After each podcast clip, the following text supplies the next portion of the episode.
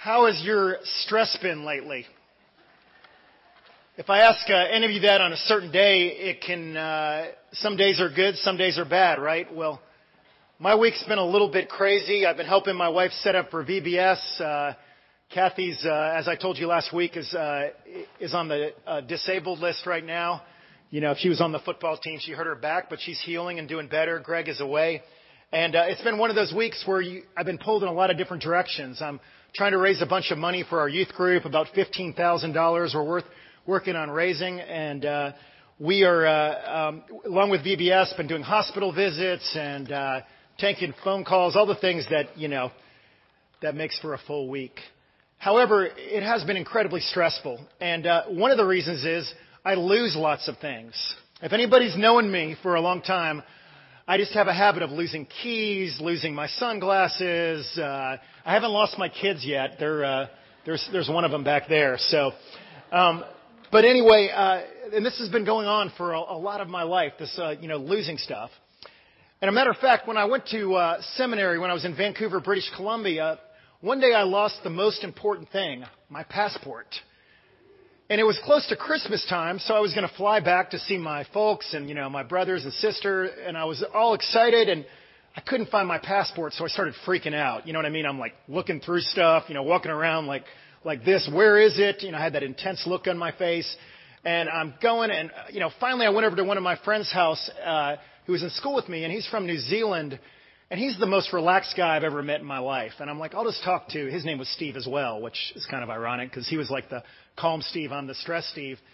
And, uh, he's like, oh, what's the problem, mate? You know, and his, I'm not going to even try to do a New Zealand accent. And, uh, trust me, you don't want to, you wouldn't want me to do that. So I go there and, uh, I'm telling him I can't find my passport. I'm not going to be able to fly home. And he said, you know, hey, let's just have a cup of coffee. And I'm going, yeah, sure. You know, are we going to talk about this? And, so we sat there and we didn't talk about my uh, passport at all. We just sat there and had a cup of coffee on the veranda, you know, kind of overlooked the uh, street. And as we're having coffee, all of a sudden I had this light bulb go off, and I go, you know what? I made copies of my passport about two months ago at a uh, copy shop down the road. Maybe it's in the lost and found. And so I got all excited and I went, and sure enough, they had a lost and found with just my item there, by the way. Because I guess they never needed one before this American came to Canada. And uh, and there it was, my passport. You see, I just needed to change my perspective. Just having coffee, kind of decompressing, it helped me to uh, find what I was looking for. We all deal with stress in our life. Americans are not immune to that. Um, if you go to any Google statistic, they'll tell you that stress is one of the major causes for ER visits, for going to the doc in the box at CVS. That stress can do wreak havoc on our health. For many of us, we feel oftentimes in our life that we're running around like a cell phone that has about 10% charge left on us. You know, you hear that beep, that warning, and you're like, oh gosh, I just got to do more. You know, I have to go here, I have to go there, and it doesn't matter what age. Remember, I took my parents to Sun City. They were thinking about living there, and they were overwhelmed with all the activities there. They had people doing everything, and they were like, whoa, we thought we were retiring, but hey, it was just getting started. So, doesn't matter your age. Stress can be a big part of our lives. And those with teenagers, you know that it doesn't end there. Sometimes it begins there. From maybe their behavior to travel sports to academics, trying to get them from point A to point B. And it doesn't change even for when you have smaller children like I do. The other day we were trying to get our eight year old Isla to go to bed and she's like, gosh, mom and dad, I'm just trying to relax and enjoy my vacation. You know, it was like 10 o'clock at night and so even she needs to relax. You know, when it comes to our relationships, even in our country, because we're such a work culture, uh, and uh, you know, commerce, all this stuff is part of our culture. Even our terms in relationships are stressful. We're working on relationships. We're spending time with people. We're investing in people. And then oftentimes we find ourselves emotionally bankrupt, right? Because we're just exhausted. In the movie The Fight Club, Tyler Durden said, um, it's kind of the sinister character in the story. We buy things we don't need with money we don't have to impress people we don't even like that much. Even our finances obviously can cause us stress. So, what about our faith? Is there just a magic solution? We're going to talk about that in a minute. But I think sometimes when we're so stressed, our faith even becomes an afterthought. Maybe we just look to God when we need a lot of help, like we get pulled over for a speeding ticket. Oh, God, please don't give me a speeding ticket. Or when we want something, you know, that tends to be the vending God, you know, vending machine God. God, I want this. I want a good life. I want less stress. Or for a lot of us, even as churchgoers, people who uh, consider themselves follower of Christ, oftentimes we behave like God is the clockmaker. As a lot of people kind of consider agnostics, where He set things in motion, and our job is just to punch our life little card in, punch it in, and try not to get fired. You know, we live life. We're just trying to do what, what we can to be a good person, but we don't really feel that connection with God. Well, navigating life on our own is difficult, and it can fill us with stress. But the good news, as we're going to unpack God's Word today, is that when we truly know what it means to be connected to God, it provides us with that new perspective, almost like when I met with my friend, where we see things a different way. And yes, we're still going to have stress in our lives, and we're going to have all the, those times where we feel burned out. But we're going to feel an energy and a connection with God because He's going to connect us with other people as well. And we're going to have others to help us carry our burdens as we navigate courageously through life together with others, with God. So this morning I want to begin by talking about our connection to God, the vertical connection. If you read the readings that we didn't read today in the, the scripture in the Anglican prayer book, one of them was the Ten Commandments. And you look at the first three commandments in the Ten Commandments, and they're all about our vertical relationship with God. I am the Lord thy God. Thou shalt have no other gods before me. You shall not make for yourself an idol in the form of anything. You shall not misuse the name of the Lord your God. The first thing God is concerned with in those commandments is our connection with Him. And it's not to steal our joy. He just doesn't want us making gods out of things that are temporary, like money or status, things that don't last. He doesn't want us using His name to try to like deceive others. You know, kind of saying, well, I swear to you know who that I'm, I'm going to pay your money back. He doesn't want us to put that kind of pressure on ourselves. He wants us to be connected with Him. These laws were designed to bring us life and to make sure that connection with Him is solid. Well, this is the church season. We're going to talk a little more about this today about growth. That's why we have green right here, green right there, green right here. Some of you are wearing green. It's not even St. Patrick's Day. But green is a sign in the church calendar of growth. How do we grow in Christ? How do we become a strong Christian so that we have that connection with God? I grew up in a church culture where people would say, well, that person's a strong Christian. And I never really knew what that meant. I was like, oh, yeah, I mean, they maybe knew a lot of Bible verses or they were, know, I, I didn't know what it meant back then, but I knew that you said that a lot of times. You'd say they're a strong Christian. Then I went to college and there was this group of guys that were like bodybuilders that came around and bent stuff and knew Bible verses, like they'd bend steel. They were like, and they were great guys, but, you know, and they were actually strong Christians. But I realized it was, it was more than that. And it was really as I started to get older, I understood what it mean, meant to be connected with God. And it comes from our funeral service. You see, anytime we have a funeral, the priest walks from the back to the front and they read these words For none of us has life in himself, and none can become his own master when he dies. For if we have life, we are alive in the Lord. And if we die, we die in the Lord. So then, whether we live or die, we are the Lord's possession. Life is not found in ourselves. Life is found when we're connected to God. On this side of heaven and for eternity, that's where life is found. In John's Gospel, John loved to talk about life. He said, For as the Father has life in himself, so he has granted the Son also to have life in himself.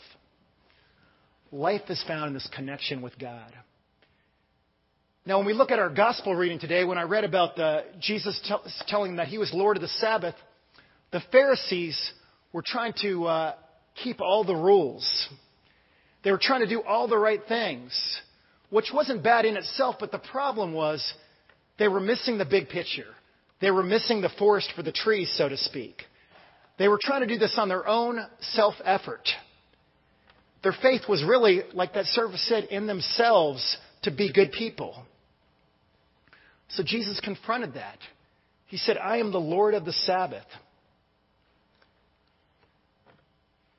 You see, Sabbath in the Ten Commandments, again, was not something that God just said, let's just throw that out there so they have something else to do. Back then, people, and as we know, people today, were working themselves to death.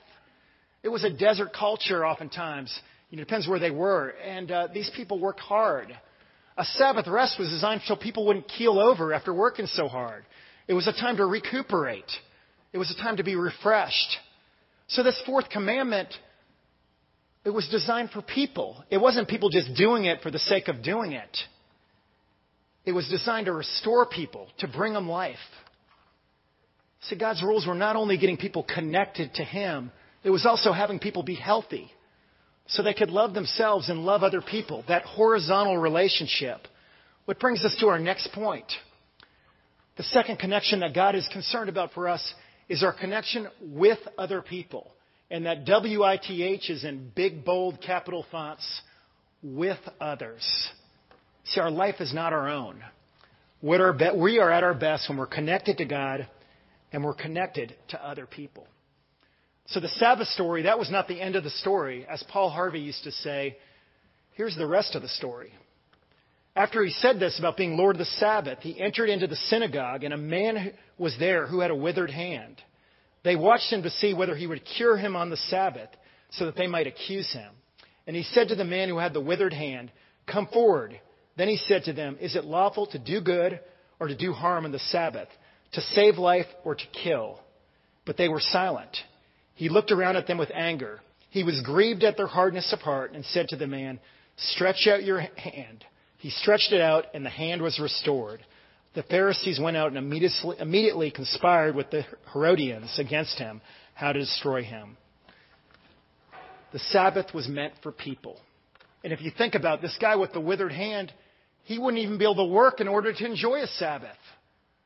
So it's kind of ironic. Jesus restores the man so that he actually can enjoy Sabbath by having two hands that he can work. And yet the Pharisees again, were missing the point. As I like to call them, adventures in missing the point. They grew angry. They didn't understand this. But Jesus understood this. When people asked him what the greatest commandment was, he said, Love the Lord your God with all your heart and with all your soul and with all your mind. This is the first and greatest commandment. And the second is like it. Love your neighbor as yourself. All, the law, all the law and the prophets hang on these commandments. James, Jesus' brother, said, if you really keep the royal law found in Scripture, he said, love your neighbor as yourself. The golden rule, as we like to call it. See, this was vital, and this is vital. It was vital back then, it's vital for us to be connected to God through faith and to be connected with other people. Because there's so many things that we go after in life are temporary. But the one thing that lasts is our relationship with God and what we leave other people, the faith that we leave others. John Ortberg, and he has a great book, and you're going to love the title. When the game is over, it all goes back in the box. And he writes this about the danger of focusing on what is temporary. He says, The day is coming when all our 401ks and our bank statements will be irrelevant. The title on our resumes will no longer impress anyone. GPAs, SATs, scores and college acceptance will be long forgotten. No one will know what clothes hung in our closet or what cars sat in our garage. All that will be left is love. That which was done out of love for God will last. See, the object of life is to be rich toward God, to be connected through faith, and to share that faith with other people. Those are the things that last. So after Jesus healed this man and restored him, it's interesting what happened next. The Pharisees and the Herodians conspired to do away with him. Jesus was familiar with struggle. So what did he do? Did he hide out? Did he go to another country to escape? No, and just a little bit later in the chapter, he gathered 12 guys to walk through life with him, to share struggle with him, because he was going to pass on his legacy, his ministry to them, and they were going to be the ones who built the church. They were going to be the ones that he walked with in life, that understood this connection with God. They were going to share the faith.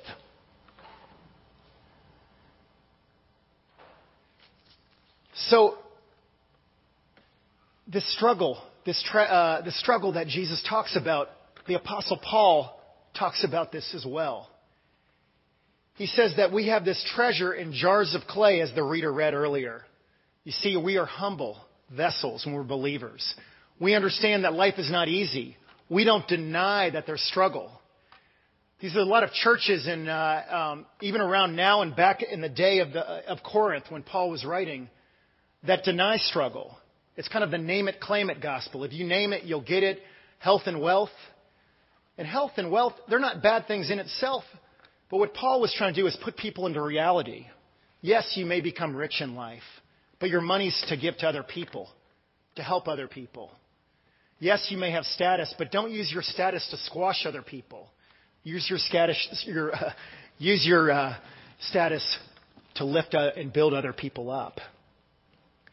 See, Paul exposed uh, these false uh, uh, gospels that were going on in his day. See, in uh, Corinth as well, status and wealth had become a big part of the church, and they were kind of denying that there was struggle. They didn't like to talk about it. Maybe you have relatives like that.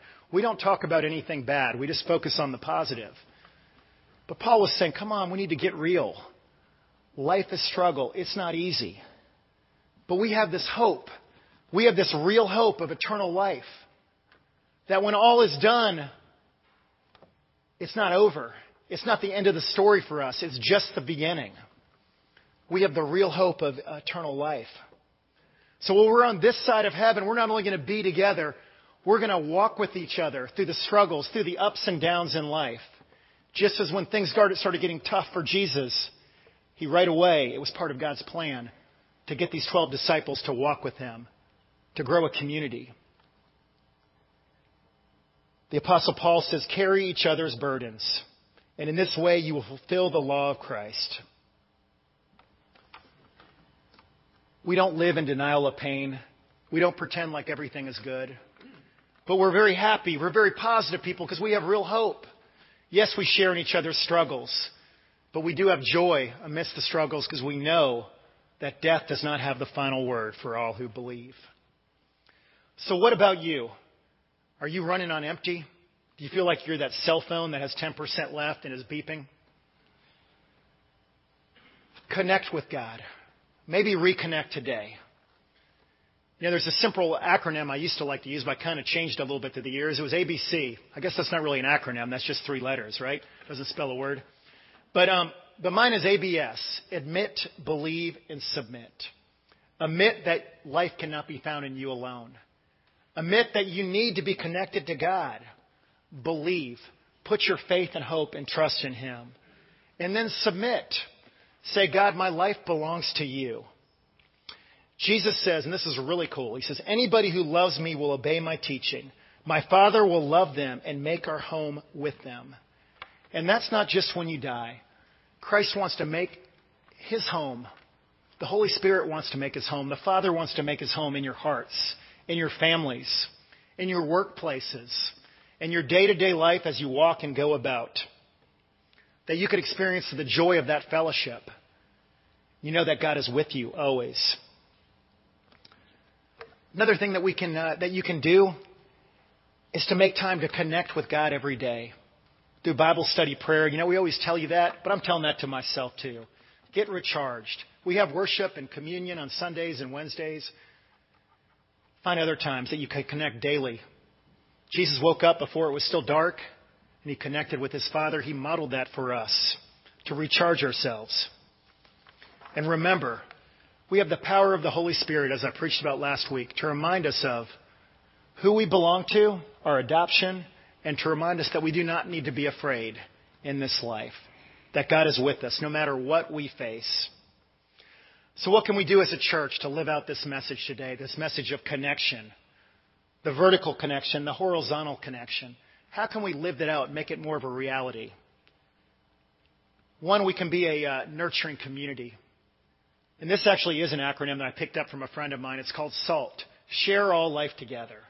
That we could be the type of community in our horizontal relationships that we don't just walk around going, hey, how's it going? Good. How are you? Good. And just kind of walk on. But we could share what's really going on. Our highs, our lows, what we're excited about. Pray with one another. Share all life together. Let's be a place that continues to cultivate that. Also, let's create special moments as a body that we can help people to connect with God. I know Veronica and all the children volunteers and the teenagers and the middle schoolers next to, uh, tomorrow are going to be creating a special moment where the kids in our community, 59 of them, by the way, are going to be able to have a chance to connect with God and hear the story about how Christ came to save them. We have our everyday connections, but we also create these special moments. We have the power and the resource to do those kind of things. Finally, uh, with the sharing struggles, um, we can also confess our sins and our shortcomings with one another. I remember as a young man going struggling with a lot of the things that young men struggle with, and went to a guy, in my church kind of timidly and told him what I was struggling with, and he prayed for me, told me, reminded me about Christ's forgiveness because I already knew it. And I remember feeling so free how it was just to lay our burdens down on each other, being able to pray for each other, to get real.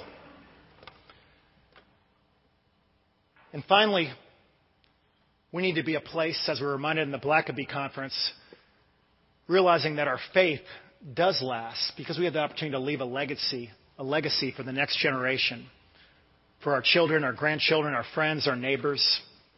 The love we share with them, that comes from our faith, the hope we share with them in Christ, is something that can last from now through eternity. Let's be reminded as that as a church. I know we do these things, but we need to do them over and over so it starts becoming more and more of a habit in our lives, especially when we all face the stresses of life. So I want to leave you with an image and end with this. If y'all could put it on the screen. I talked to you about perspective. When I was out in Vancouver, I was very stressed with school. I was losing things, as I told you before. And I remember one day, it was right before exams, uh, one of my friends, uh, Adrian from Scotland, wanted us all to go on a hike. And it was a miserable hike because it was kind of raining like it does in Vancouver at first. And one of the uh, girls who went on the hike was wearing Birkenstocks, which we don't know why. We thought she started getting blisters, and I was losing my patience. I'm like, really? And Adrian, being so patient, got all his like first aid kit and helped to uh, heal her up and give her some socks. And uh, so anyway, we uh, we finally got to the top and we saw this amazing view of Lake uh, Garibaldi. And I remember just you have those moments in life where you just know that God is real and that God meant us to uh, live life together, even when it's struggle, we're annoyed with each other. And just looking at that beautiful picture, I'll tell you what we did next we got on our ponchos and we went slading, which I'm probably saying the word wrong, sledding down this snow-packed uh, uh, iceberg at the top, glacier on the top of the mountain. And it was one of those days you'll never forget. We all need that perspective to know that God is with us, that He's called us to be with each other, to share our struggles. And every now and then we get that glimpse, and He reminds us of how real He is. Let us pray. Lord, I thank you that we don't need to live lives where we're uh, feeling like we're about to burn out all the time. You've given us help with a strong connection from you through the power of the Father, Son, and Holy Spirit. A strong community of believers who not only walk with us through life, but share our struggles, share our dreams and our hopes.